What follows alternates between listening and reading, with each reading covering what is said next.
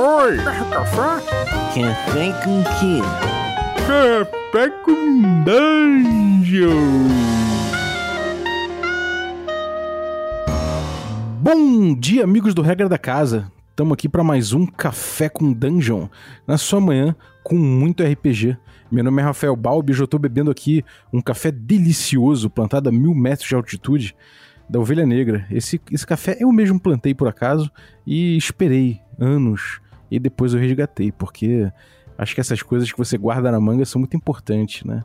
A gente vai falar de gestão de informação em campanha, de gestão de campanha, e a gente vai falar com dois caras que têm campanhas imensas aí, longevas no, no YouTube e que mestram na Twitch, vocês certamente conhecem. Estamos com o Gruntar e o Azecos. Mas antes de chamar os dois, eu vou lembrar que você pode se tornar um assinante do Café com Dungeon a partir de 5 reais. Com 5 reais você já participa do nosso grupo de Telegram, você já participa de sorteios do, dos nossos parceiros e também você recebe conteúdo extra. Então picpay.me barra café com dungeon, torne-se um assinante.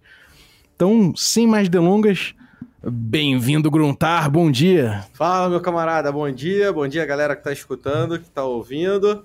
Gostei da introdução aí do cafezinho guardado no depósito, caraca, muito bom, velho. Tudo que eu falar aqui vai ficar completamente inibido pela sua introdução maravilhosa. O que, que você tá bebendo aí, camarada? Eu vou beber um cafezinho envelhecido para poder tomar ele gostoso nessa companhia maneira. Pronto. Fechou. E também o Azecos, né? Fala aí, Azecos, bom dia, bem-vindo. Fala aí, Balbi. Fala, Tio Gruntar. Fala, galera. Bom dia para todo mundo. O que, você tá bebendo aí? Cara, eu tô bebendo um café extra forte em copo de boteco. É, esse é, o, esse é o clássico. Esse é o clássico. Raiz. Raiz. É, cara. Então, Vamos falar sobre esse negócio de campanha, né? Você primeiro, acho que vale cada um, cada um apresentar suas campanhas longevas aí, falar da, da, das suas experiências que cada um teve com essas campanhas rapidamente, assim. Manda aí, Gruntar, qual, qual, quais rolês que você tem tocado aí em relação a campanhas longas na internet? Ou em casa mesmo? Atualmente, não, em casa não, não tá rolando mais, não. Quem dera. Um dia eu vou começar a campanha com meus filhos para ver se vai até, até eles ficarem adultos, mas por enquanto só na internet mesmo. Minha maior campanha atualmente é o Sombras da Guerra. A gente começou ela em 2014 e nós estamos com 70 episódios até agora. É... Tá, tá, até agora tá ativo, a gente tá no, no finalmente, né? Vamos terminar, acho que não chega nem 80 episódios para essa campanha. Mas eu tô com o RPG dos streamers, que tá rodando há mais de dois anos, e Avernos, que tá rodando o ano inteiro aí, rodou o ano inteiro. Então, são essas as campanhas atualmente longínquas que a gente tem. É assim que fala, sei lá, maluco. Maneiro, cara. E, e você, Azecos, conta pra gente. Eu tenho o rolo dado, a gente tá no. Tá indo pro episódio 87, tá tentando marcar o episódio 87, então já foram 86 jogados a gente está jogando desde fevereiro de 2014. Essa, sem sombra de dúvida, é a maior campanha que eu já mestrei na minha vida. Uhum, é bastante tempo, né? Quando, é, é cara, você quando começou é, a fazer o, o rolo dado e o gruntar também, quando começou a mestrar, é, vocês tinham ideia de, do tamanho que seria a campanha? Vocês já tinham mais ou menos uma coisa criada na cabeça do, do que, que você quer abordar, uma, um, um, arco de alguma coisa? Como é que foi essa construção de uma campanha? Como é que foi esse início? para vocês? Cara, é uma parada que eu falo na stream. A campanha do Sombras ela mudou de plot principal, digamos assim, umas duas ou três vezes já, sabe? Quando ela começou, ela era uma parada de guerra entre os orcs e os exércitos da cidade de Silver Marsh. E aí os orcs tinham vários aliados, e era para os orcs ser os principais, mas acabou que os aliados dos orcs ficaram como principais. Foi uma parada muito natural, assim. E, e apesar de hoje em dia eu ter bem definido, mas, cara, anos atrás não tinha, não. Era só uma parada. Tinha um pano de fundo, né? E a gente foi tocando os jogos. E para você, Zecos, como é que foi esse negócio aí? Eu comecei com uma premissa que eu tinha na cabeça. Na verdade, sim, o rolo dado ele é uma. Eu tive a ideia do rolo dado numa campanha que eu mestrei presencialmente em 2014. Eu joguei. Era um grupo de novatos. Eu tinha jogado umas seis sessões.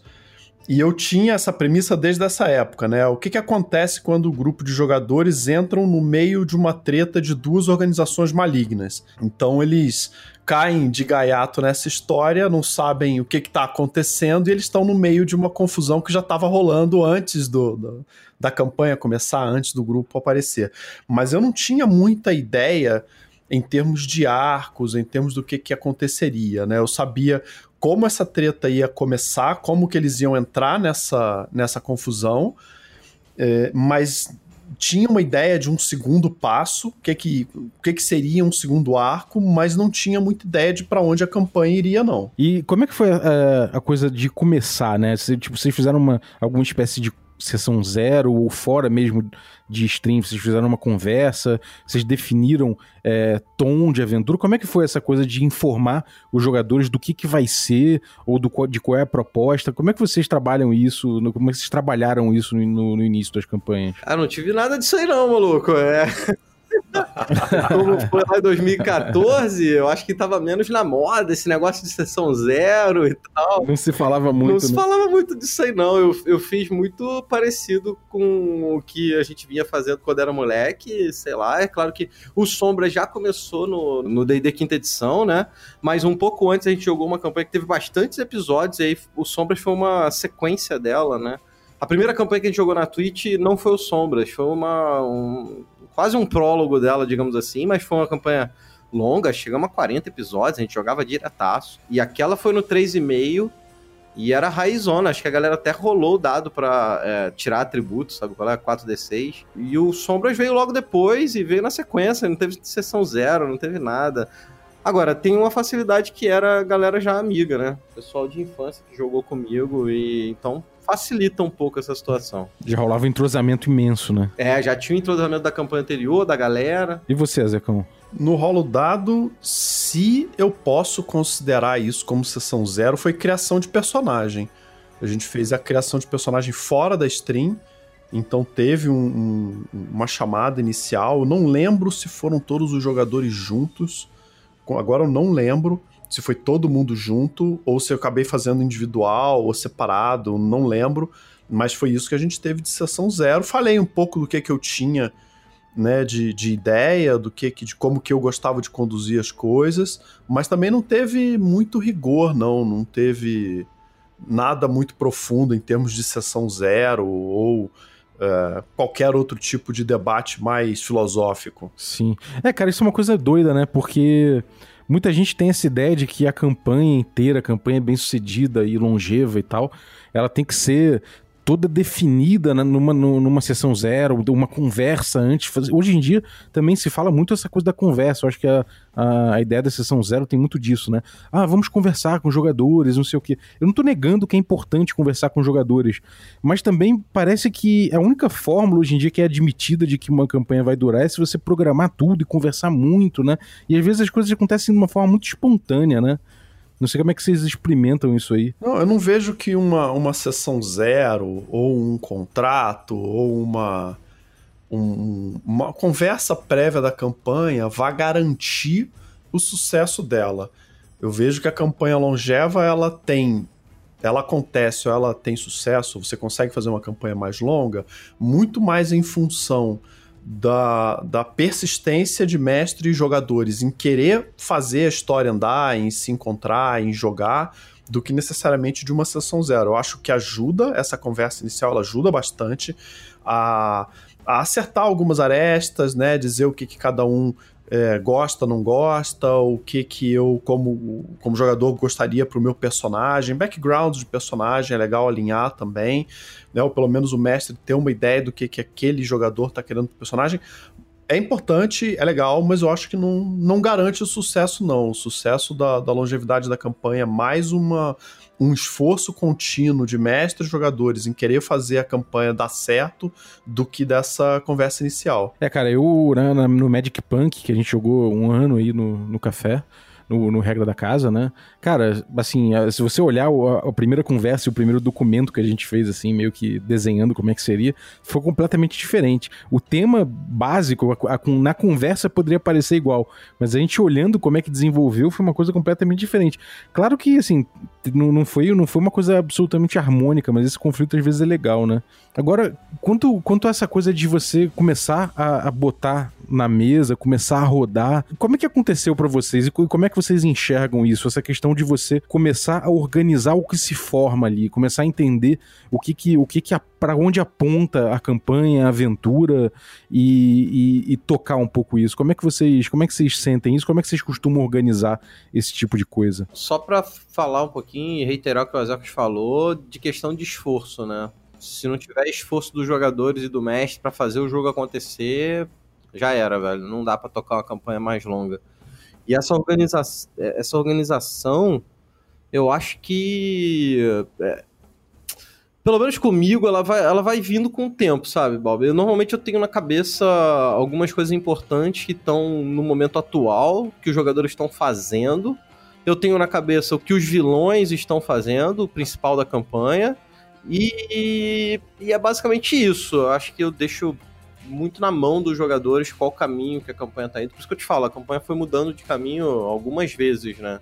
Mudando de direção algumas vezes, porque é o caminho que os jogadores estão indo, sabe? Então, para mim, pelo menos, acontece de forma muito natural o caminho da campanha. Sim. E nessa coisa de vilão, cara, você já tinha, uh, por exemplo, existe um grande plot que o vilão quer, alguma parada assim que perdura a campanha inteira ou você até isso é uma coisa foi uma coisa mais fluida que você deixou? Não, até que isso eu tenho uma, uma parada mais, mais fixa. Mas, por exemplo, é, vou, dar, vou dar meio que um spoiler aqui. Começou a campanha com essa guerra dos orcs com os exércitos Silvermarches, né? Forgotten Realms. É, os, os orcs eles tinham uns aliados que eram os diabos e os diabos queriam abrir uns portais aí, digamos assim. E aí, é... beleza, mas o foco era a guerra com os orcs. Só que depois que essa guerra com os orcs meio que deu uma esfriada, a galera se voltou para a questão dos diabos. E aí, aquela ideia dos portais inicial continuou, entendeu? Então, assim, eu trago isso desde lá de trás, essa questão dos portais, mas, é, mas o plot foi evoluindo, sabe, cara? O plot foi evoluindo muito, na real. Mas mudou muito, cara, mudou muito, porque é, não é que tinha uma coisa fixa, tinha uma coisa que eu tinha em mente, mas aos poucos eu fui tendo outras ideias e elas foram se encaixando naturalmente. E não é nada forçado, sabe? Não foi uma coisa forçada. Ah, pô, tá, tá fazendo maior força para virar aí o plot e tal. Não foi natural e é uma parada que se você olhar assim e falar, caraca, mas isso aí vai dar certinho. É, eu no, eu no rolo dado, o Bruno tá falou que mudou o plot algumas vezes. Eu não vou dizer que eu mudei o plot, eu acrescentei uma camada no plot recentemente no rolo dado. Eu tenho, o plot é, é o mesmo desde o início, desde o início embora no início os jogadores não fazem a menor ideia do que, que é, e ao longo da campanha eu fui apresentando isso, né? Você perguntou sobre essa organização. Eu, eu raramente planejo mais do que dois episódios para frente, né? Em termos de planejar, de pensar, preparar, preparar é só o próximo. Mas eu tenho uma ideia de próximos passos. Então eu algumas vezes durante a campanha fui pensando, cara, quais são os próximos passos? Tem isso, isso e isso, né? É claro que tem o imediato e tem as possibilidades futuras, porque os jogadores podem fazer qualquer coisa. Eu já tive que alterar esse curso de ação por conta de, de, de, de ação, de decisão dos jogadores. Mas o plot final em si, eu nunca precisei mudar, mas eu acrescentei uma camada em cima dela eu tava pensando esses dias, vou falar em termos genéricos também, eu tava pensando esses dias, eu falei, pô, cara, é só isso? É isso aqui acabou? Eu falei, não, eu acho que eu vou botar uma complicação adicional aqui. E aí eu pensei, puxa vida, né? Gostei desse negócio, né? É, é um e se, né? E, e, se o vilão não quisesse parar por aí? E se ele quisesse um, um extra? Eu falei, pô, eu gostei desse extra aqui que eu pensei. E eu, eu acrescentei isso na, na, no plot. E mais recentemente eu tenho trazido elementos dessa camada adicional que eu não sei se os jogadores se deram conta disso ou não. Eu acho que não, mas eu, o, o vilão permanece o mesmo, embora a gente tenha tido alguns vilões durante o rolo dado, mas o, o vilão ele continua. Né, o plot continua o mesmo, eu só acrescentei mais uma camada de, de, de, de caldo engrossando na campanha. É, essa coisa de engrossar o caldo eu acho que é muito importante né, nessa coisa de ser o mestre da campanha. Porque você vai tocando, né? Essa coisa de você ficar mexendo ali aquela, aquele caldo, não deixar o caldo desandar, né? Você tem que ficar ali mexendo. É, tem essa postura de você, hora, ficar muito reativo, né? Você deixa as coisas acontecerem e reage mas tem também os momentos em que você introduz coisas, né? De que você, ou porque quer mexer na cor, na, na, dar uma, uma movimentação, imprimir um ritmo, ou criar um desafio. É, como, é que, como é que funcionou isso para vocês durante essas campanhas aí? Essa, dosar essa coisa entre reagir e propor. Acho que isso é importante pra caramba, né? Porque numa campanha longa, você tem que tomar muito cuidado para os jogos não caírem numa mesmice não cair é, num, num, padrão, digamos assim, né? E você, eu acho que você tem que trazer sempre elementos novos. É curioso porque numa campanha longa você tem espaço para fazer o foco mudar várias vezes, né? Então você pode estar num momento é, tocando um pouco mais a história de um jogador, no outro momento tocando um pouco mais a história do plot em si, do plot principal, ou de um subplot, né? De uma parte é, da, da campanha. E aí essa parada que você perguntou em relação a quando é que você é um pouco mais reativo, quando é que você propõe um pouco mais as coisas, eu acho que vai nessa linha também. Eu acho que tem que dar uma olhada como tá o jogo e aí avaliar, né? Ó, cara, os jogadores estão meio perdidos ou a campanha tá muito hum, enrolada, melhor adicionar alguma coisa aqui para poder fazer ela andar um pouquinho mais, ou vamos adicionar um elemento novo. Ou, cara, já caiu na mesmice, essa parada tá muito. A galera já encheu o saco desses bichos aí. Vamos, vamos mudar de ambiente, mudar de. Eu acho que faz parte. Mas muito para não deixar o jogo cair numa morosidade, né? Porque senão a galera enjoa. O normal é você deixar então a galera tocar e aí, se você acha que precisa, aí você age, né? É, eu gosto de fazer assim. Porque eu gosto de dar agência pros jogadores, né? Eu, eu gosto de deixar os jogadores é, tocarem. Tocarem, né? Não vou dizer que não teve momento que eu dei uma, dei uma cutucada nos jogadores, empurra pra um lado, empurra pro outro, para eles chegarem em certo ponto, sabe? Isso eu acho que todo mestre faz de vez em quando, né? Mas, de modo geral, eu gosto de deixar a galera seguir o caminho deles. Né? Eu vejo que tem uma tem um outro, além disso que o Guntar falou, né? Tem uma outra característica que eu sempre me, me atenho é, é aos jogadores e o quanto que eles estão é, trazendo coisas ou esperando coisas. É, até pelo seguinte, né? Uma campanha muito longa, você vai ter momentos onde você joga com mais frequência, tem momentos que você passa semanas, meses sem jogar você tem que saber, por exemplo, a gente teve isso no, no dado em alguns momentos, né? A gente chegou a ficar é, um ano sem jogar, né? Teve um ano praticamente que a gente não jogou, um, quase um ano inteiro sem jogar. Então, é, eu não posso esperar que depois de um longo período sem jogar, os jogadores vão lembrar de tudo, vão saber exatamente o que, que eles têm para fazer. Então, aí foi um momento onde eu tive que direcionar um pouco mais de apresentar as coisas e guiar o grupo para que eles pudessem recuperar a memória do que estava acontecendo, né? Entender o que, que é, qual era o plot, o que estava se desvendando. Então, tem que saber dosar também o quanto que você pode esperar que o jogador puxe, tenha iniciativa de propor coisas e ir atrás de é, situações novas dentro da campanha, ou quando que você, você, mestre, tem que trazer isso, porque uma, um, um, né, é muito ruim quando você, mestre, está esperando o jogador propor e o jogador está esperando você propor enquanto mestre. Então tem que saber dosar isso. E isso é percebendo o ritmo dos jogos, percebendo quanto que os jogadores estão interagindo, quanto que eles lembram, o quanto que eles estão querendo é, coisas novas e, e aí você sabe, né, a hora que você se aproxima mais dando, trazendo novos elementos, ou que você tem que esperar os jogadores trazerem porque eles estão nessa vibe de trazer. Uhum. Total. Cara, eu, eu, faço uma campanhazinha agora que a gente faz o playtest do Caves and Hexes, né? Que é tipo um retroclone do D&D 81. E a gente tá jogando o, o tier conquistador, né? Que é aqui nível 5 até o 9. A gente tá fazendo esse playtest aí. E uma coisa que aconteceu na última sessão foi que eu, eu, eu botei um, um, um, fato, né? Eu botei um evento acontecendo. Eles estavam numa, numa escola de navegação ah, mágica e tal, vendo um navio. De repente o navio tombou lá do céu, plá, caiu no mar. A galera saiu correndo para todos os lados e eles perceberam um dragão manobrando, né, do céu. Ou seja, alguma coisa relacionada a esse dragão que derrubou o navio. E aí a galera meio que partiu e foi investigar nos telhados, olhar de cima da torre para ver se eles viam no telhado alguém. E eles viam um, mago lá. E de fato eu tinha preparado isso. Quem, quem tava organizando essa parada aí, quem tava mexendo com isso aí, era esse, esse mago do telhado ali e tal. E aí eu deixei eles, eles irem atrás. Só que aí acabou que a sessão inteira ficou tomada com a descoberta desse mago, de quem é esse cara, de, de do, do, que, de onde ele vem, do que, que foi, o conflito com ele e tudo mais, que eles mataram o cara iam entregar a cabeça dele, mas descobriram que era um cara graúdo. resolveram esconder o corpo. Mas aí eu fiquei, no final de sessão, até conversei com a galera e a galera falou, cara, foi maneiro, tudo mais e tal. E, mas um dos jogadores falou, cara, você tá botando muito plot, né? Você tá propondo, tá propondo muito, é, muitas pontas, assim, que até agora não se amarraram.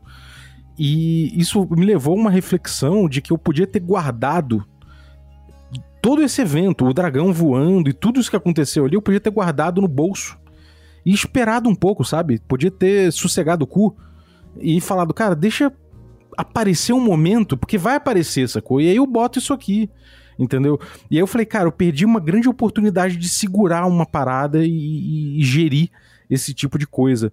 Vocês, vocês sentem isso? O Azex eu sei que, pô, é um cara que, que trabalha, trabalha essa parada pra caramba, né? De segurar um plotzinho aqui, botar um personagem ali, introduzir inicialmente, antecipar o cara e depois revelar. O Gruntar também tem essas, esses skills aí. Como é que funciona essa coisa para vocês de, de guardar coisas no bolso e de soltar coisas, decidir quando vocês vão fazer isso? Tenho a preocupação que você falou de apresentar as coisas no, no, no, momento certo, né?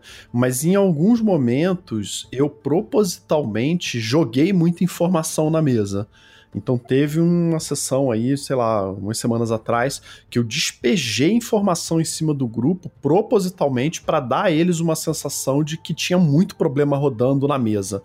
Então eu tenho falado isso, né? Eu tô engrossando o caldo da campanha, que é trazendo muitos problemas. A maneira que eu encontrei para trazer um nível de dificuldade de nível alto que a gente tem no rol dado é muito problema simultâneo. Então tem muita coisa acontecendo em vários pontos, em várias cidades ao mesmo tempo, e o grupo tem que tomar algumas decisões de priorizar. É um problema ou outro que a gente vai lidar, não dá para lidar com todos os problemas ao mesmo tempo, ou o grupo não pode estar presente em todos os problemas simultaneamente. A não ser que o grupo se divida, eles ainda não, não, não, não pensaram nessa opção. É uma opção o grupo se dividir, nunca é muito recomendado, mas é uma opção.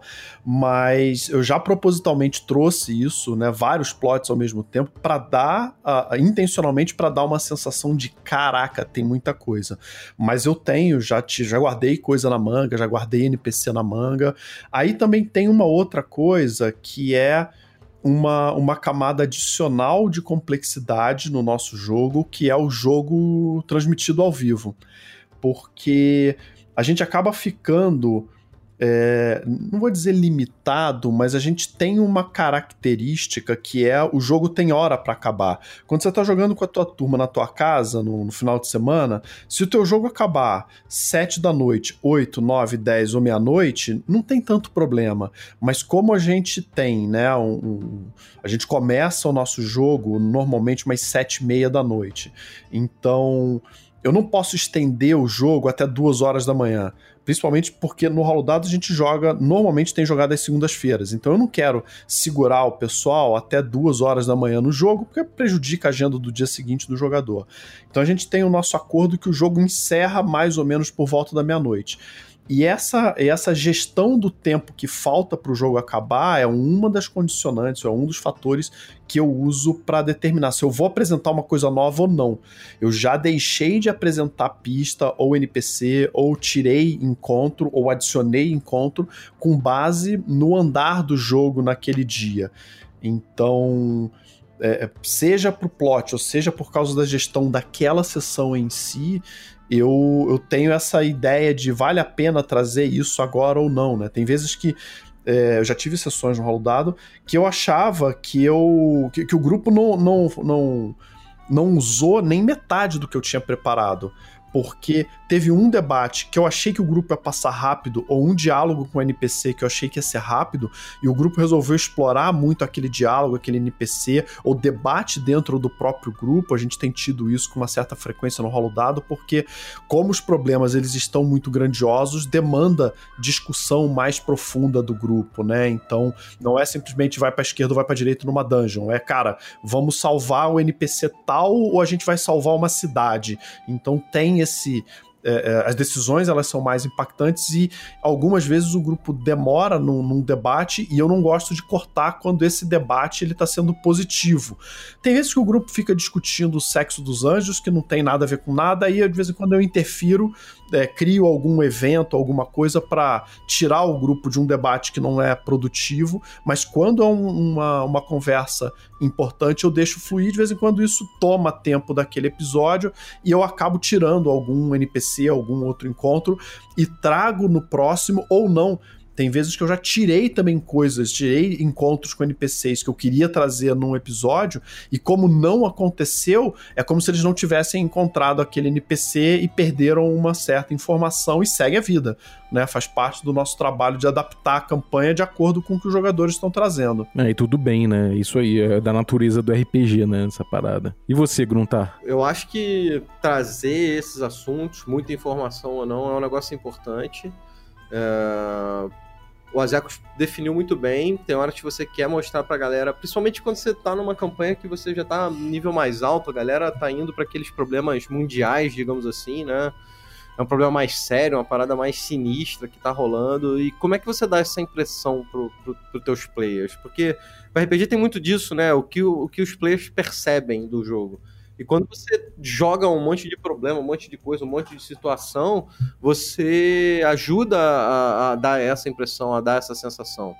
Outra coisa também é a questão do, desses problemas, é a questão da escolha. Eu, eu acho que numa campanha que o pessoal tá nível alto, eu pelo menos, eu, eu tenho preferido, mesmo porque D&D quinta edição para nível alto eu acho meio meh, e, e, e aí, tipo assim, é, eu prefiro tirar o foco de um combate e deixar o foco na escolha dos jogadores, entendeu? E o que o Ozaki falou é maneiro. Vamos salvar um NPC ou vamos salvar a cidade? Sabe? Vamos, vamos cumprir a missão ou vamos salvar os caras que estão sendo ameaçados? Não vai dar para fazer os dois. Os jogadores vão ter que escolher. E ou então, cara, vamos para a cidade X ou vamos para a cidade Y? Na cidade X a gente tem que fazer a variável A, na cidade Y tem que fazer a variável B. O que, que é mais importante pra gente, né?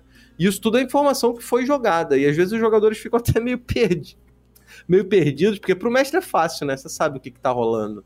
Mas os jogadores às vezes têm 725 mil informações e eles não sabem direito o que, que, tem que fazer, ou como resumir aquilo, ou qual rumo de ação tomar. Só mais uma coisa legal sobre esse negócio de informação, e vai um pouco do que você falou. É, numa campanha longa, você tem tempo para ir introduzindo os personagens, né? Eu acho isso uma coisa bem legal, Bob, porque dá para você fazer o tal do foreshadow, né?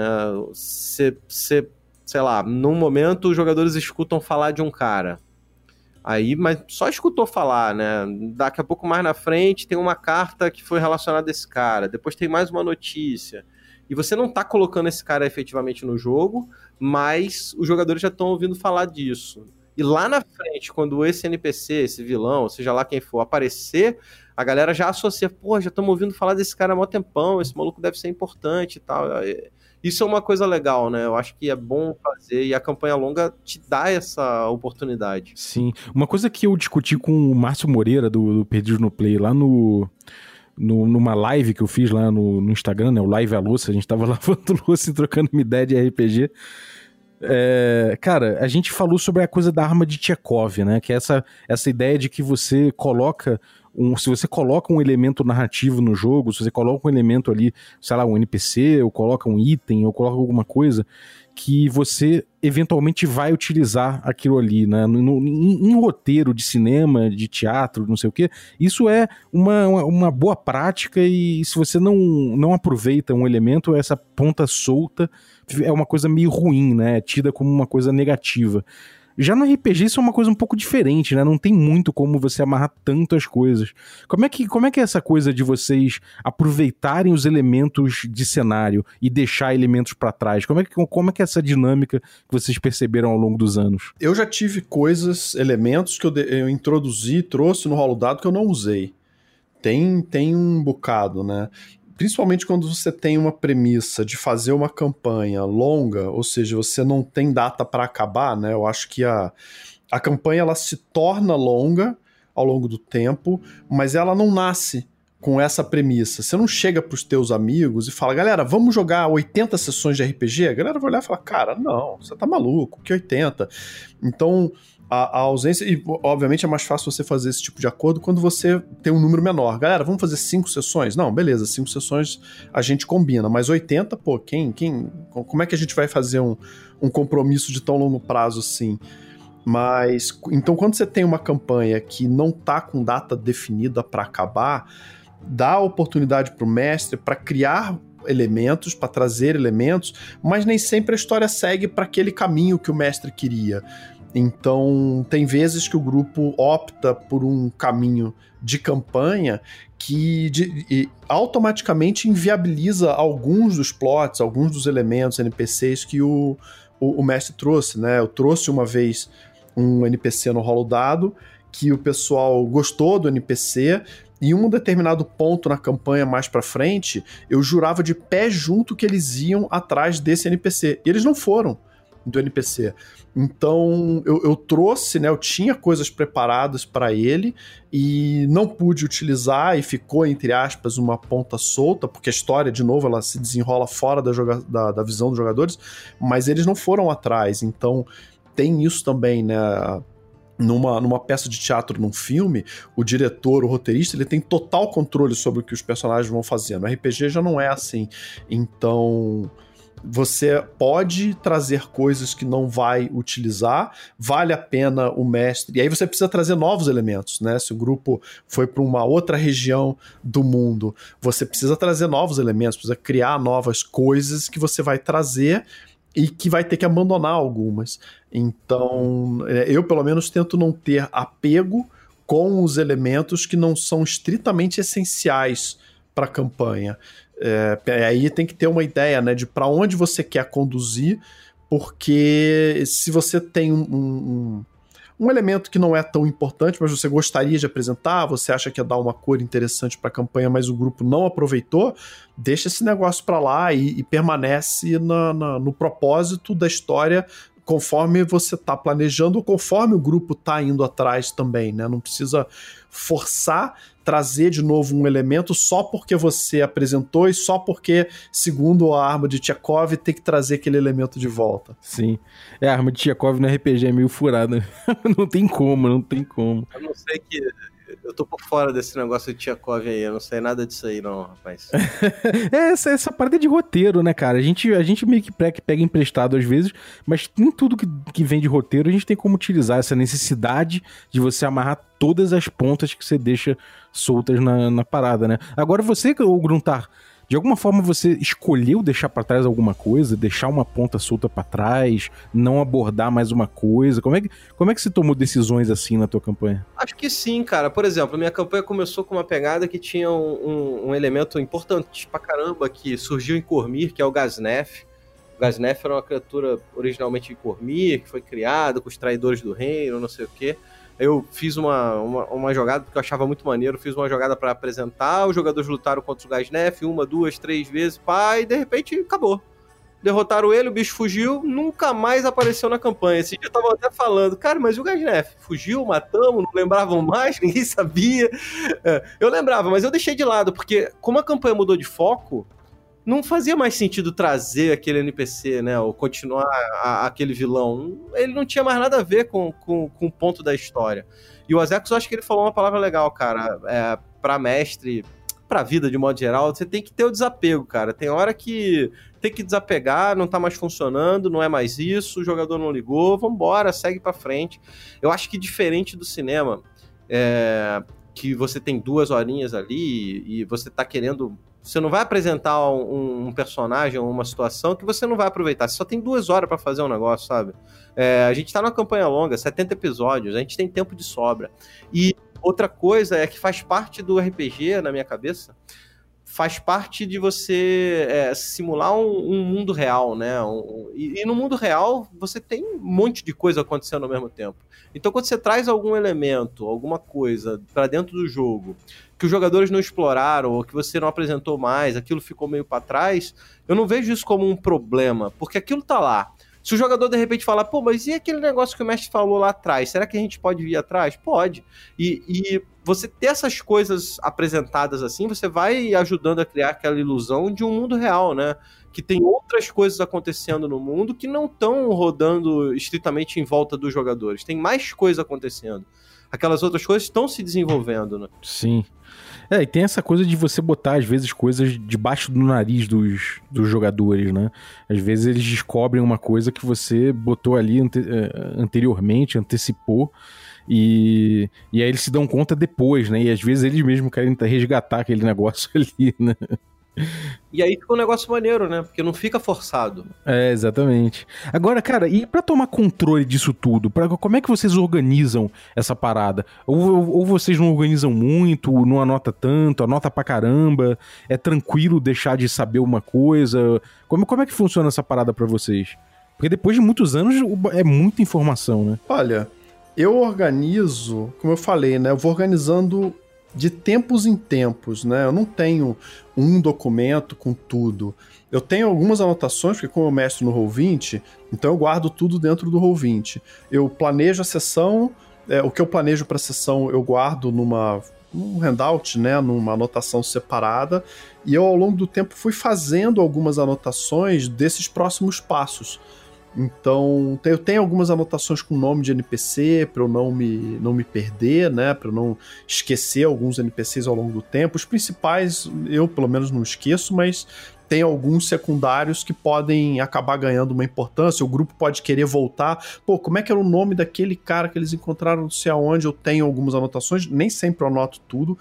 Mas tem também uma outra vantagem nossa, do Gruntar e minha, que é como os nossos jogos estão gravados, então eventualmente eu volto num, num, num jogo para rever um pedaço, para ver o que que eu. Cara, o que, que eu falei exatamente naquele ponto lá, qual era o nome desse NPC, então eu lembro mais ou menos onde é que estava, de vez em quando eu não acho o que eu estou procurando, porque são centenas de horas de jogo, eu não sei exatamente em qual episódio, principalmente quando é muito antigo, mas isso é um recurso que eu uso de vez em quando. Mas eu não tenho nenhuma anotação assim ultra detalhada, né, ultra concreta de toda a campanha, não, não uma wiki. É isso, uma wiki não tenho, é um negócio mais mais solto, né? Embora eu tenha algumas anotações, mas não tem nada muito rígido. Meu amigo, o Azecos é um dos caras mais organizados que eu conheço. Se ele não tem, será que eu vou ter? Ó, cara, eu tenho assim, isso que o Azecos falou é verdade. De vez em quando eu vou num episódio para tentar achar alguma coisa. Eu tenho um bloco de notas tosquíssimo com o nome dos NPCs porque vira e mexe eu preciso dos nomes, né? Então eu tenho um bloco de nota, literalmente um bloco de notas um bloco. Chão, que eu vou botando o nome dos NPCs, porque às vezes você tá naquela hora lá que o jogador pergunta, e o nome desse cara? Eu falo, puta merda, vai no gerador do, do celular ali de nome, gera o nome na hora e eu anoto lá no, no meu bloco de notas para não, pra não falhar. É, eu tenho, sabe o que que me ajuda às vezes? Eu tenho uma pastinha no computador e nessa pastinha do computador tem lá aventuras. E aí eu, eu boto lá, aventura 1, 2, 3, 4, 5, cada, cada aventura é uma pasta. Porque aí eu tenho handout, eu tenho mapa, eu tenho é, alguma imagem, sei lá, de um artefato que eu mostrei pra galera. E de vez em quando eu recupero essas informações aí nessas pastas. Agora, fora isso, cara, não tem nada, nada, nada. Você estava falando de lavar louça, conversar, lavando louça. Muito da minha campanha, das minhas campanhas, são desenvolvidas e boladas lavando louça. Eu fico imaginando as paradas enquanto eu tô lavando louça e, e como é que tu vai anotar um negócio desse? É verdade, cara. É verdade. E, e, vocês, às vezes, têm que fazer uma manutenção pelo contrário, em vez de guardar, vocês têm que apagar coisa, limpar o roll É, como, é, como é que vocês lidam com essa parte do contrário, né? De você ter que, e que limpar a área, assim? Olha, eu, eu não não limpo nada, não, cara. Eu vou deixando, vou guardando, vou guardando, vou guardando tudo que dá para guardar no Roll20, né? Não fica nada de. Não fica em excesso, assim, de, depois de alguns anos. Eu, eu organizo o Roll20 por episódio. Então, já desde o episódio 30, eu tenho uma pasta para cada episódio. Então, tudo que eu tenho uma outra pasta com handout de NPC. Então, quando o NPC é importante, né, ele tá primeiro na pasta do episódio, depois eu jogo para dentro da pasta do NPC para facilitar a consulta dos jogadores também. Mas eu vou deixando para trás, é bom porque de vez em quando eu penso, puxa, e aquele cara, a ficha daquele monstro lá, não sei da onde. Eu volto, tá lá no. tá lá naquele episódio, né? É, dá pra meter um search, né? Isso, isso. E dá para arquivar também no Roll20. Tem algum, eu tenho algumas coisas arquivadas muito antigas, mas depois que eu passei a organizar o rolo dado por episódio, eu não senti mais a necessidade de tirar a anotação da frente. Só fica escondida dentro da pasta do episódio e bola para frente. Pô, isso é bom, cara. Isso é bom. E você, Grunta, você se, se embanana com, com excesso de, de handouts e, e fichas?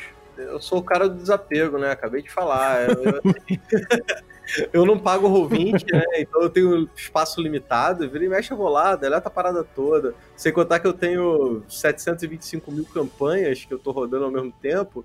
Então eu tenho três contas do Roll20, né? Aí... é porque eu sou pão duro, né? vou ficar pagando Roll20. Eu não pago Roll20. Aí eu acho caro demais o Roll20. Se fosse mais barato, ainda mais agora que o dólar tá um absurdo, uhum. aí eu não pago. E aí eu tenho um espaço limitado, né? Então eu vou criando. A campanha nova, caraca, mas meu roll já tá lotado. Eu crio uma conta nova e vou botando as paradas lá. Uhum. Mas é, eu passei pro Foundry esses dias e eu, eu fui trazendo algumas coisas que estavam no Roll20. É, fui deixando a maior parte de lado, cara. Resgatei um ou outro mapa, uma outra imagem. Como eu tinha na minha pastinha lá guardado, separado em aventuras, né? Aí eu peguei ali uma coisa ou outra que eu precisava. Mas eu não, não, me preocupo muito com isso aí, não, Bob. Uhum. É, cara, eu. A minha experiência de campanha com. Tipo, teve uma campanha de Ars Mágica que eu joguei que foram sete anos de campanha. Eu vivo falando aqui, né? No Café com Dungeon. Essa, essa campanha, cara, eu anotava num caderno. Aí, quando eu vi, já tinham três cadernos, né? E aí, cara, puta, era muito difícil, cara. E aí, aquela coisa, né? É, o personagem começava como Ambrósio e terminava como, sei lá, como, como Cristóvão, entendeu? e tudo bem também, sacou? o jogador não lembra, né, cara? Se não lembra, não É, exatamente. Problema. Tem uma coisa que eu acho que eu aprendi depois desse tempo também, é que, no fim das contas, os caras que são mais relevantes, tanto é, se são relevantes para mim, eu lembro. E se são relevantes para eles, os jogadores, eles lembram, né? E aí eu falo, cara, não lembro o nome desse cara. Como é, qual é o nome desse cara, né? Acho que não dá para esquecer, tipo, então, você botou uma deusa da, sei lá, deusa da fortuna. E aí dizer que essa deusa da fortuna, ela é a maior deidade de todo o continente, e depois você botar ela com uma, uma deidade humilde ali que o pessoal venera nas cavernas. Aí não dá, né? É uma inconsistência braba. Como é que vocês trabalham com consistência, assim? Vocês têm alguma preocupação de, de, de consistência em relação às coisas? Quando, quando, às vezes bate uma dúvida, em algum momento durante a campanha vocês olharam uma informação e falaram, puta, isso aqui tá conflitando, não faz sentido é, acontecer dessa forma, e aí vocês precisaram remendar de alguma forma? Já aconteceu isso? Tô tentando lembrar aqui, cara. Eu sei que já teve vezes de eu ter que fazer pequenos ajustes, mas nada muito grave, assim. Não lembro exatamente em que, mas não lembro de ter tido que fazer um, uma errata muito profunda de algo que eu tenha feito, né? Tenha cometido um erro como esse que você falou. É, eu já, já tive situação como jogador que eu cheguei pro mestre e falei, cara, olha só.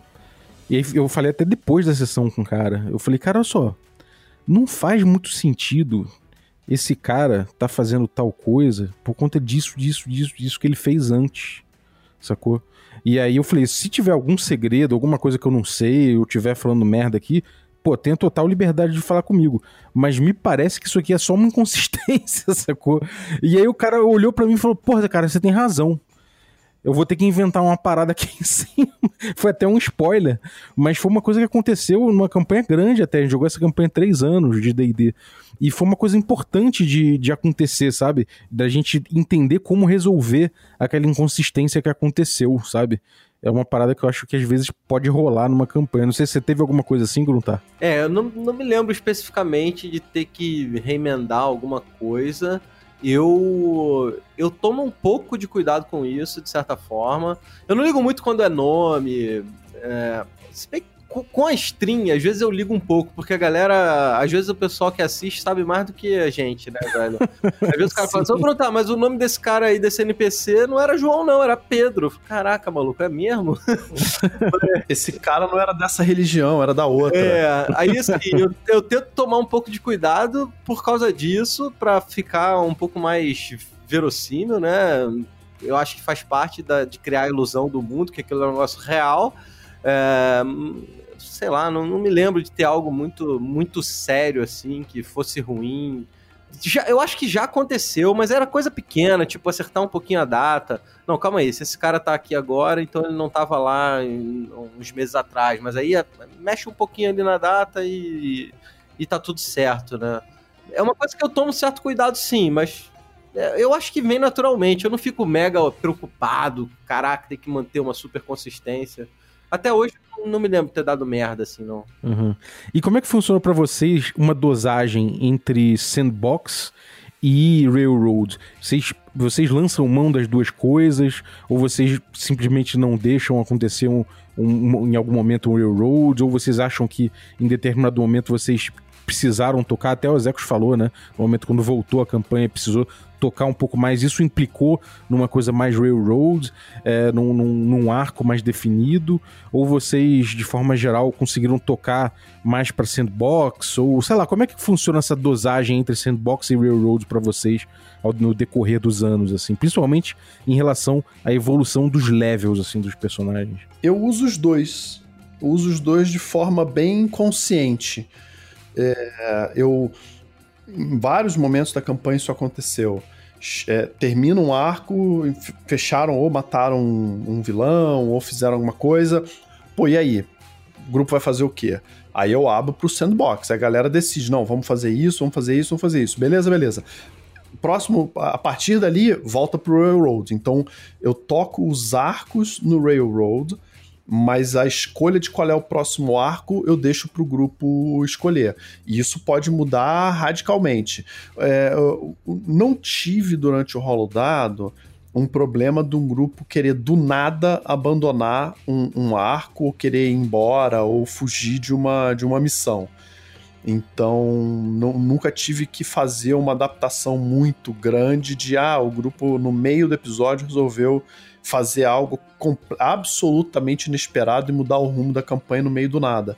Mas em vários momentos, né, eu provoquei o grupo fora da stream, falando para puxando a discussão de quais eram os próximos passos que o grupo queria, porque dado a natureza da stream, eu gosto de ter algumas coisas preparadas para aquele episódio. Então, o, principalmente nesses momentos onde o grupo está diante de decisões importantes que podem levar a campanha para um lado ou para o outro, ou para outro, ou para outro, eu gosto de fazer, de puxar esses debates fora da stream para eu poder me programar melhor pro, pro próximo episódio. Mas eu uso dos dois. Uso o sandbox, deixo o grupo escolher caminhos e, e cursos de ação, mas uma vez que a gente entra numa num, num curso, eu puxo mais para um railroad para para dar uma cadência de jogo, ir até o fim daquele arco, ou ir até um, não digo nem até o final do arco, mas ir até um determinado checkpoint dentro do arco para poder abrir novas possibilidades para o grupo. E você, Guntar, como é que é essa parada aí? Como é que é essa, essa coisa de surgir de repente uns, umas side quests? Existe isso na tua cabeça? Ah, isso aqui é side quest, isso aqui não é? Como é que funciona essa parada aí do Sandbox Railroad e, as, e, e, as, e os arcos principais? Acho que existe tudo, cara. É, numa campanha longa longa, eu acho que acaba que o mestre faz de tudo, depende do momento da campanha. eu não tenho muito essa preocupação do Azex em relação à stream, à da cadência. É claro que se o jogo ficar muito travado, a gente tem que dar uma, uma interferida, mas eu acho que isso deve ser feito numa mesa normal também. Então, é, eu, eu não ligo muito. Eu já, eu já provoquei, que nem tipo o Azeco está falando, antes do jogo, fora do jogo, mando no zap. E aí, galera, vocês vão para onde? Vocês vão fazer o quê? Pra eu poder preparar aqui e tal. Porque eu sei que jogador é enrolado, mané. Então, se você começar a conversa antes, já na hora do jogo, já ajuda, sabe? Já vai dar uma ajudada. Acaba que a conversa no zap, mesmo que não adianta nada, eles ficam duas horas enrolando no, no, no jogo. e ninguém faz nada, não vai para lugar nenhum, tem que ficar dando uma, uma, umas ajudadas às vezes, né? Mas. Manda logo um, um dragão aparecendo no WhatsApp, Pô, né? Cara, olha, é, eu, eu uso um pouco do Railroad, mas quando é, tá em alguns pontos. Por exemplo, quando a gente teve uma situação que a gente fez até com o personagem do Azecos, com a Eltas, é, eu tive que dar uma direcionada pra gente poder chegar num ponto que a gente queria pro, pro, pro jogo, né? Pra essa situação específica que ia acontecer. Então, assim, eu, eu, não, eu não tenho esses arcos muito bem definidos. Tem alguns arcos definidos, mas esses arcos acabam acontecendo naturalmente. Então, é, eu não me preocupo muito em direcionar a galera. Eu vou, vou dançando conforme a música, para onde os jogadores estão indo. E, e beleza. E aí, de vez em quando, em certos, certos pontos, aí eu falo assim: não, beleza, agora eu quero fazer isso, isso, isso. Daí rola aquela direcionada, né? É, que aí, é, sei lá, é, é, é, o, é, meu estilo, eu gosto de fazer assim, né? Às vezes o jogador nem percebe que tá, a gente tá dando uma direcionadinha nele e dá pra ir numa boa, sabe? Uhum. Sim. É, cara, é uma parada que, que às vezes eu, eu, tenho, eu tenho dificuldade, eu tenho dificuldade de. De. De repente, de entender a coisa como um sandbox perfeitamente e fico com vontade de, de pautar, sabe? Então eu acabo não pautando em termos de de railroads no sentido literal da coisa, ponto A, ponto B, ponto C, mas eu fico ali insistindo, né, com, com, certas, com certos plots que eu não considero resolvidos, né? Mas, cara, agora uma coisa mais de estilo, né? E que acaba implicando em, em informação. O Azecos, por exemplo, ele tem, ele tem várias cenas que são CGs, né? São tipo, são meio que pequenos momentos assim completamente narrados que não são nem coisas que estão acontecendo com os jogadores e com os personagens, né, exatamente ali naquele momento. E aí, sei lá, fala, por exemplo, de um vilão, de alguma coisa que está acontecendo à distância e tal. É, como é que é a, a, gestão dessa informação? Porque os jogadores estão sabendo, né, que está rolando aquilo porque você trouxe. É, o que que você se permite colocar nesses, nessas introduções é, alegóricas e o que, que você não coloca, o que, que é importante você fazer ali e qual o papel disso na, na, na questão de informação do grupo. Cara, essas cutscenes elas são divertidíssimas para mim. São foda, são foda. Porque isso, isso surgiu da minha da, da, experiência que eu fui acumulando em narrar em stream. Eu provavelmente não faria isso, pelo menos do jeito que eu faço num jogo offline, né? num jogo não transmitido. Mas eu senti né, a necessidade de mostrar para o público, é, porque os jogadores, assim, os personagens sabem daquilo que, os, daquilo que eles estão vendo, daquilo que eles estão obtendo de informação. É, se os jogadores, a minha, o meu dilema foi: se os jogadores não estão topando com algumas informações, eu não consigo dar informações nem para os jogadores nem para o público. E, e, eu queria mostrar o mundo andando fora da visão dos jogadores. Então, tem vezes que os personagens entram numa dungeon e eles vão ficar quatro sessões dentro daquela dungeon. Dungeon crawl, vai, mata monstro, loot, tem que chegar no, no, no final para fazer não sei o que, para terminar um ritual, blá blá blá blá blá. Enquanto eles não saem dessa dungeon, eles não estão vendo o mundo lá fora. E, e isso, para os jogadores, tem uma dificuldade, eu tenho uma dificuldade, de gerar uma, um, um senso de urgência em coisas que estão fora daquela dungeon ao mesmo tempo que o público também pode se desconectar de alguns elementos da campanha. Então eu sentia a necessidade de fazer essas narrações é, no início ou no fim, ou em ambos momentos, né? Ou no início do episódio, ou no fim do episódio, ou no início e no fim, para mostrar o mundo girando independentemente da ação dos jogadores.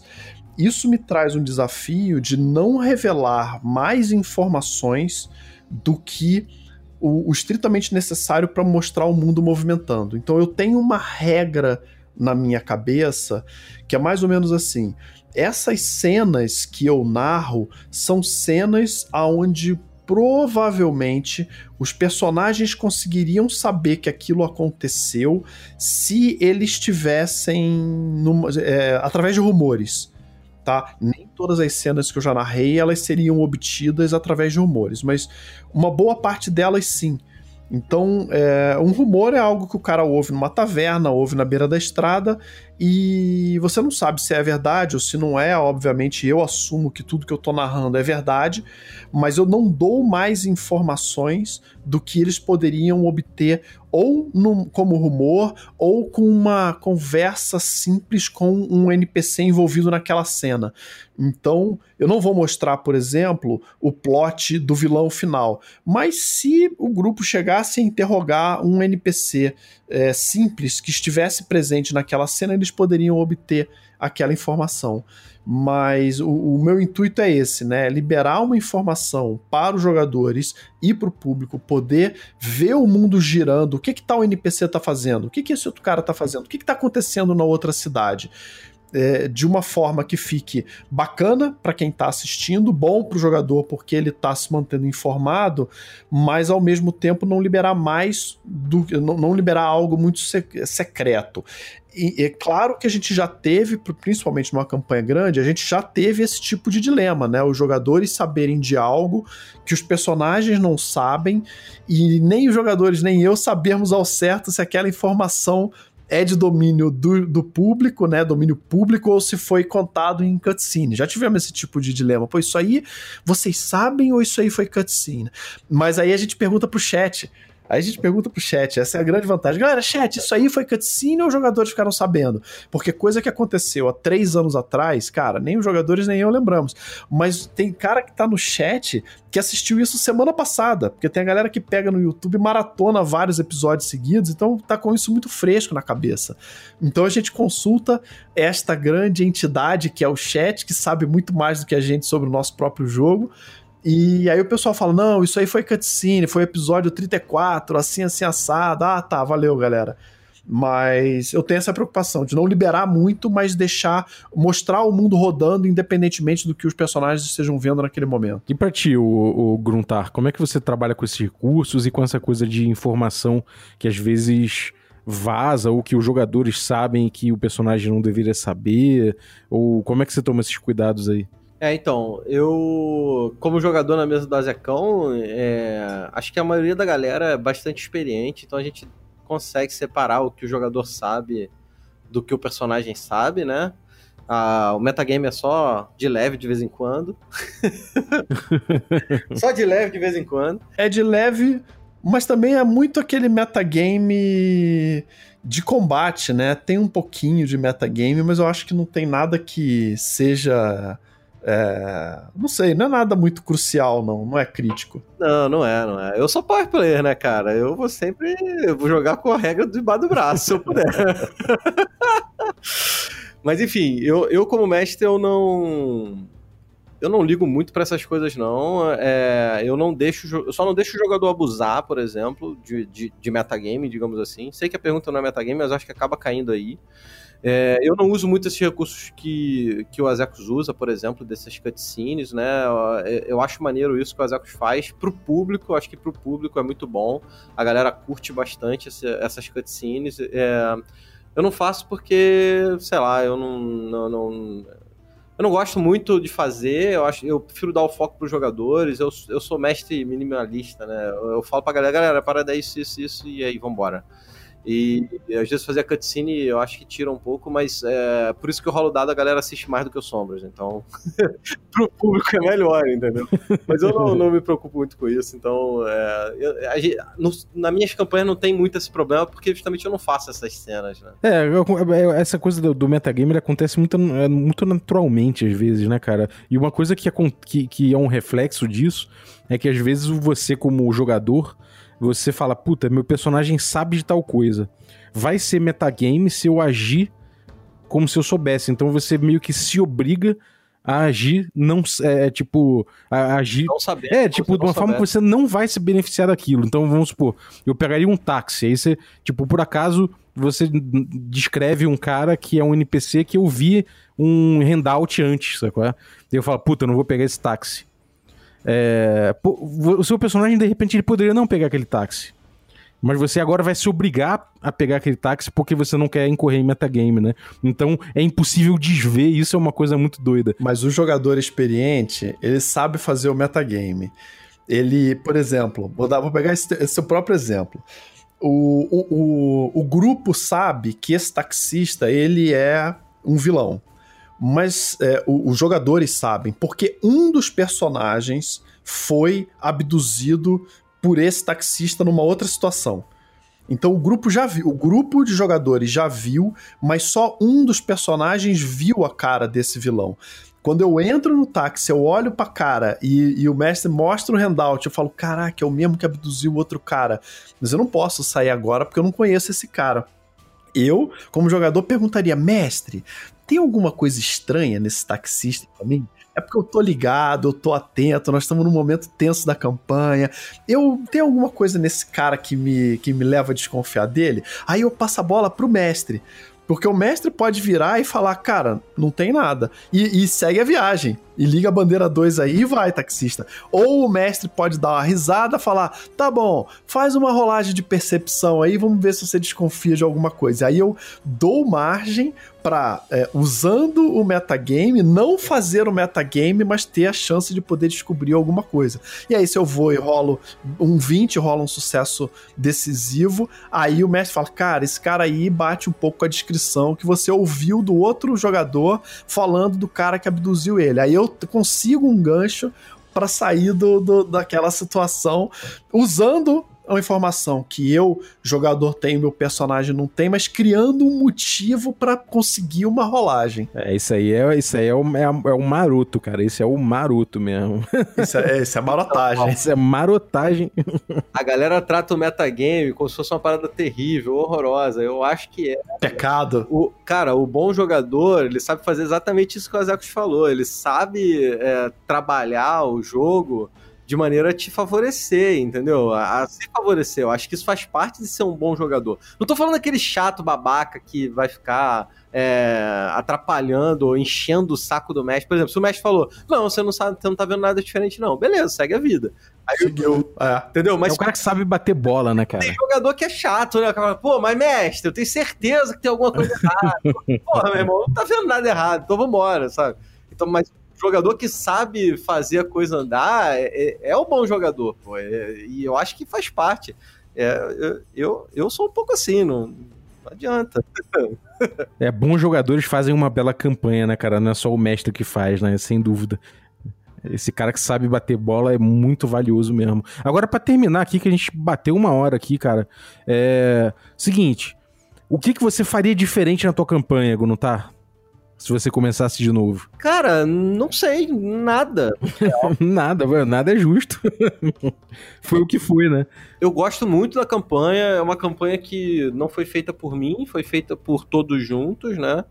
É claro que o mestre tem o papel de apresentar as coisas e beleza, ele sempre vai ter um, um papel é muito importante, porque ele é que acaba direcionando os caminhos, as respostas, e os jogadores estão é, acompanhando, vivendo, mas muito da campanha foi feita pelos próprios jogadores, muito do foco foi dado pelos próprios jogadores.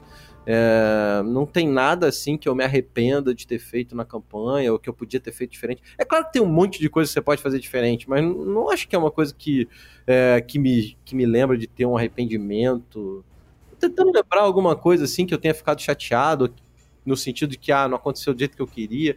Mas, é, mas sei lá, talvez por eu ter esse negócio do desapego, não aconteceu do jeito que eu queria, mas que se dane, pô, tá beleza, do jeito que foi aí, tá bom, vambora. Não, não tem nada específico que eu me lembre assim, não, cara. Não... É justo, justo. e você, Azecão? Eu teria. Eu teve um arco que eu acho que eu, eu demorei muito nele. E que não era um arco tão essencial para o, o plot da campanha. Eu teria conduzido ele de uma forma mais rápida ou talvez até eliminado ele. Né? Então eu quis aproveitar uma ponta solta da campanha e para aproveitar, na verdade, eu quis juntar algumas pontas soltas da campanha num único arco, mas eram pontas soltas algumas minhas, algumas dos personagens, mas que não estavam diretamente ligadas ao rumo da campanha como um todo. Então, eu isso talvez eu, eu eliminasse ou eu, eu, condensasse isso num, num arco menor. E isso eu acho que tem um pouco né, da, da da minha experiência com uma campanha longa, né? Com essa questão de ter uma campanha que começa sem ter um rumo totalmente definido, a gente vai jogando e pronto e vai. Eu fui aprendendo com esse processo, né? Pra galera que tá ouvindo a gente, eu, eu recomendo. Eu recomendo as duas coisas, recomendo as três coisas. Recomendo você fazer uh, one shot, narrar one shot porque é um exercício interessante você ter que conduzir uma história, abrir, desenvolver e fechar uma história num único dia. É um exercício bem interessante, né? O que acontece com quem narra em evento. Eu já tive a oportunidade de narrar em evento, é bem interessante.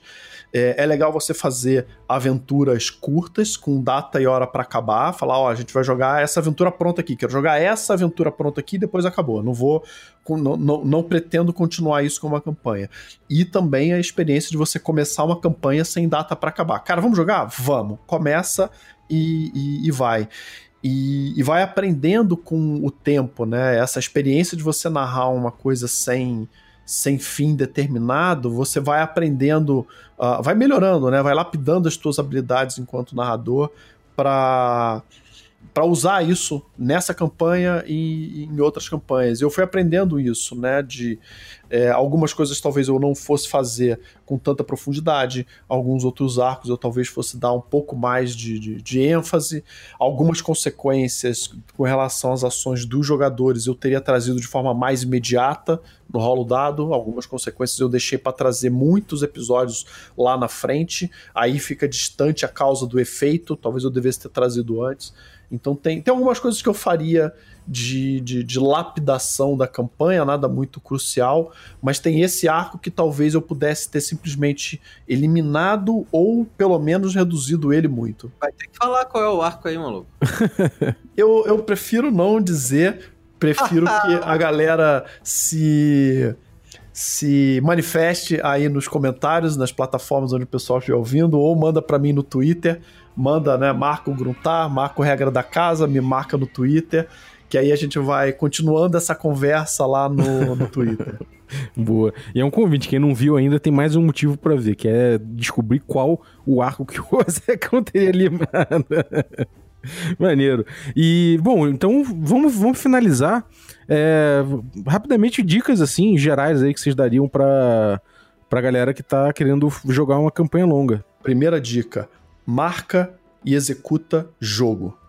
Essa é, esse é o segredo da campanha longa, é marcar e fazer o jogo acontecer.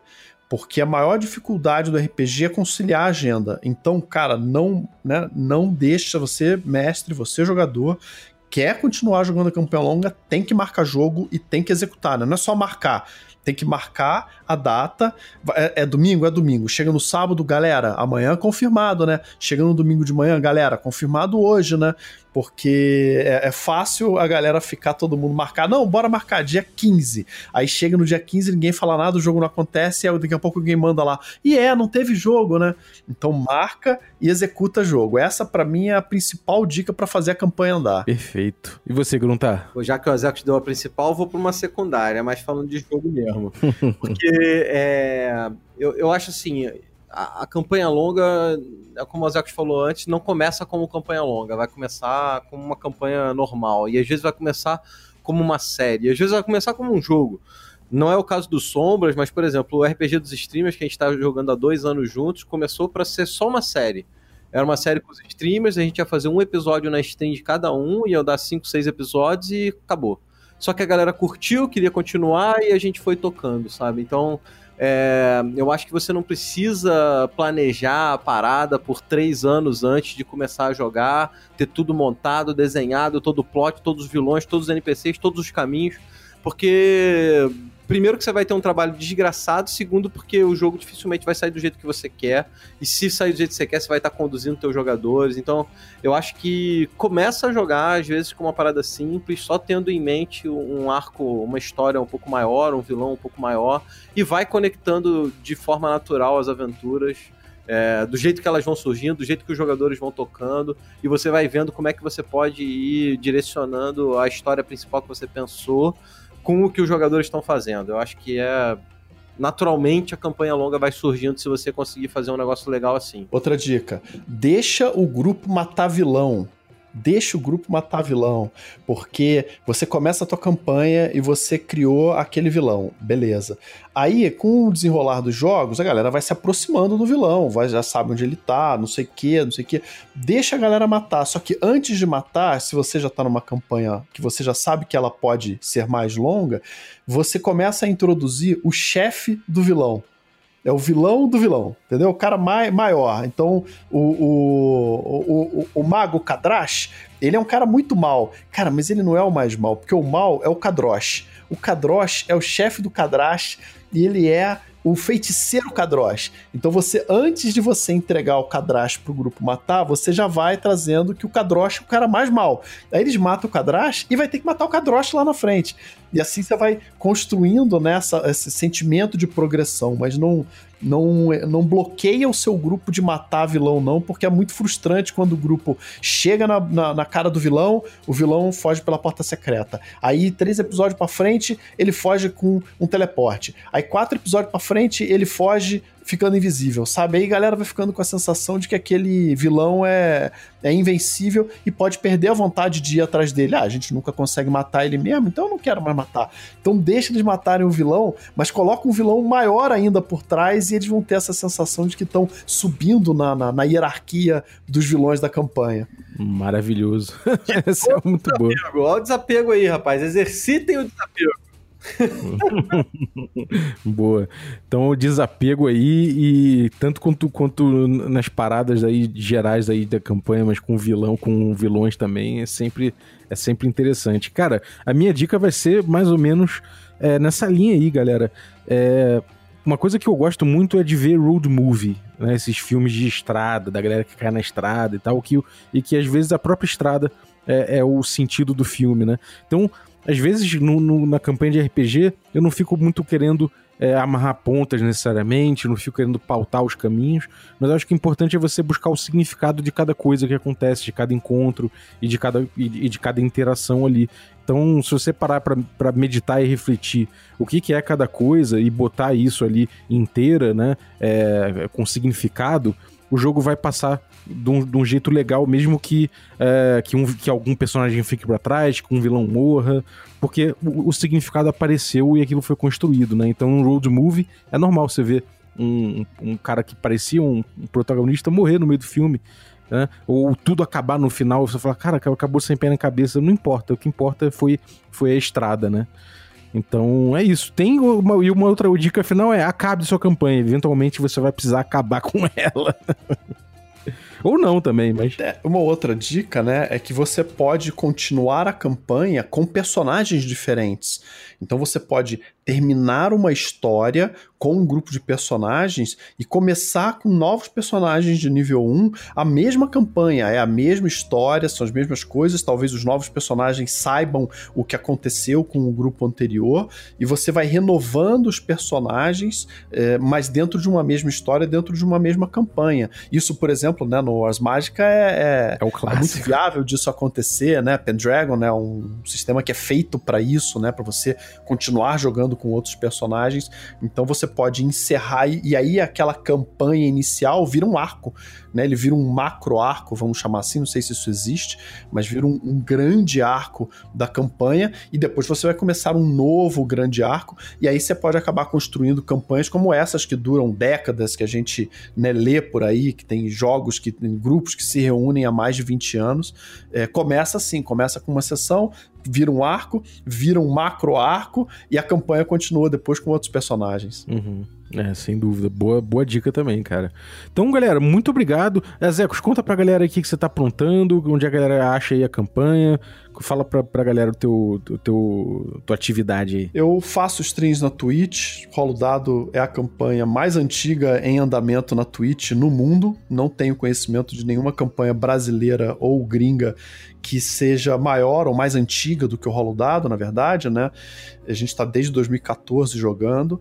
E Twitch, Instagram, Twitter, YouTube, Facebook, é tudo Azecos. A-Z-E-C-O-S, me encontra aí em todas as, as principais mídias sociais, menos TikTok, porque não, não, não, não quis fazer TikTok e não vejo que eu vou fazer TikTok, mas o resto é tudo Azecos. Espero a galera na live lá na Twitch pra gente trocar uma ideia. Mas é que vai fazer uma dancinha do mestre no TikTok, cara? É que eu tô ensaiando, cara. Na hora que eu conseguir fazer a dancinha marota, aí eu abro o meu TikTok.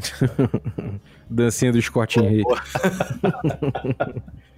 e você, Gruntar? Conta pra galera aí. É, a gente tá em, mais ou menos parecido com a Zecos em todas as redes sociais Gruntar TV, YouTube, Twitch, Facebook, Instagram, Twitter. Eu uso muito Twitter, se a galera quiser trocar alguma ideia, é só mandar mensagem lá. É, a gente tem três campanhas aí rolando, essas três, todas elas têm todos os episódios no YouTube. Começando agora a fazer é, episódio em formato de podcast do RPG dos Streamers, tem seis episódios lá. É, dependendo da. Se a galera curtir, estiver acompanhando, eu vou passar a fazer esse formato formato para as outras. E tem a campanha do Clã do Machado, vou aproveitar para divulgar aqui, que é uma parada muito maneira que a gente está fazendo. É uma iniciativa que cresceu demais, a gente está com mais de 100 jogadores, tem 15 mestres. É, evoluiu de uma ideia de fazer uma campanha estilo West Marches e não é muito West March porque é muito peculiar. A galera da stream, cada um que joga a campanha, né, tem seu personagem e uh, aí os mestres vão disponibilizando o horário de mesa e que, de, que tipo de aventura eles vão fazer, né, para que nível.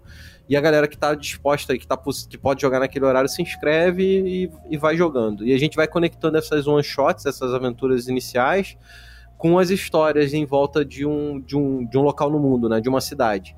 E, tá muito maneiro. Já tem gente nível 10, você vai evoluindo o personagem, vai pegando é, equipamento, a gente junto vai construindo a história do mundo e do, da região. E é uma parada muito legal. Quem quiser saber um pouquinho mais, quem quiser jogar. Tem muita gente que começou a jogar RPG, que assistia no canal, assiste, mas nunca tinha jogado, e voltou a jogar, tá jogando no Clã do Machado. Tem gente que não jogava há 10 anos e voltou a jogar no Clã do Machado, então é uma parada muito legal. Se você se interessar, cola na stream, cola lá com a gente que a gente fala um pouquinho mais sobre isso. Maravilha. Então, galera, vão ficar os links aí no, no, no descritivo do episódio, mas vocês sabem aí já que é simples porque eles usam o mesmo nome sempre. Então é suave.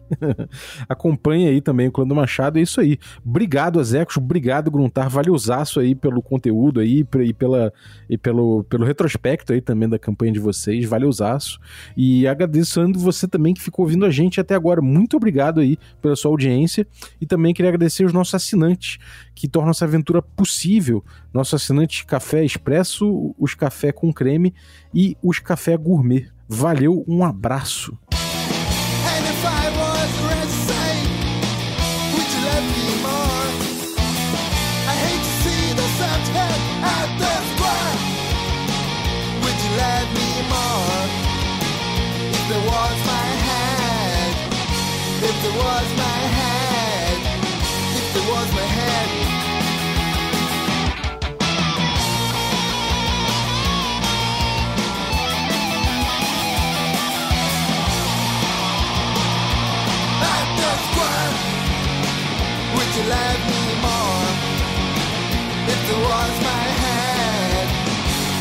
Was my head, if there was my head.